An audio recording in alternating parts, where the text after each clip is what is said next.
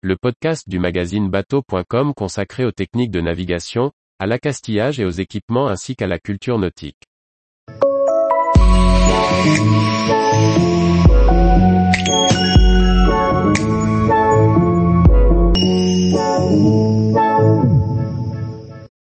L'histoire de la construction amateur des voiliers en France. Par François-Xavier Ricardou. Construire soi-même son voilier a souvent été un rêve pour les marins. Surtout quand on ne trouve pas son voilier idéal sur le marché.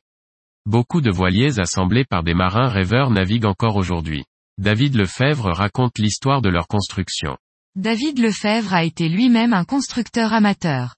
Ses recherches et ses rencontres l'ont amené à côtoyer quelques constructeurs amateurs. Il réunit les souvenirs et les histoires qui ont fait la plaisance des années 70 à 90. Il regroupe tous ces témoignages dans le livre Histoire d'une plaisance, hors série, paru aux éditions Zérac. Le livre raconte les différentes périodes des riches heures de la construction amateur. Depuis les bateaux en ferrociment, en passant par les coques en acier pour finir avec le contreplaqué époxy, il raconte cette envie de large qui a gagné une frange de marins.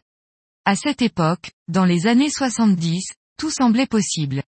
On s'attaquait à la construction d'un voilier souvent sans rien y connaître, parfois sans plan, si beaucoup de chantiers n'ont pas abouti, d'autres ont connu de longues navigations et parcourent encore les mers aujourd'hui.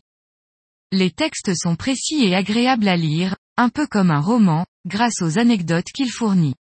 On regrette juste que les cahiers de photos ne soient pas égrenés dans le livre, en face des textes qui y font référence, mais réunis ensemble. Chaque chapitre du livre raconte une époque et ses matériaux utilisés.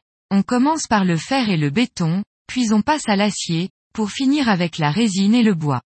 Le sous-titre du livre, De la meuleuse à la découpe numérique, raconte bien comment cette construction amateur s'est aujourd'hui professionnalisée. L'accès à l'information et les multiples réalisations aident aujourd'hui l'amateur en herbe à visualiser le travail, et lui donne les billes avant de se lancer dans un projet.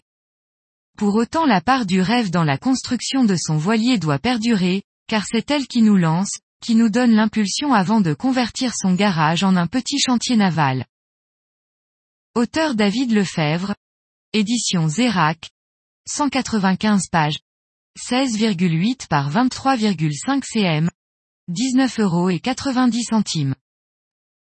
Tous les jours, retrouvez l'actualité nautique sur le site bateau.com.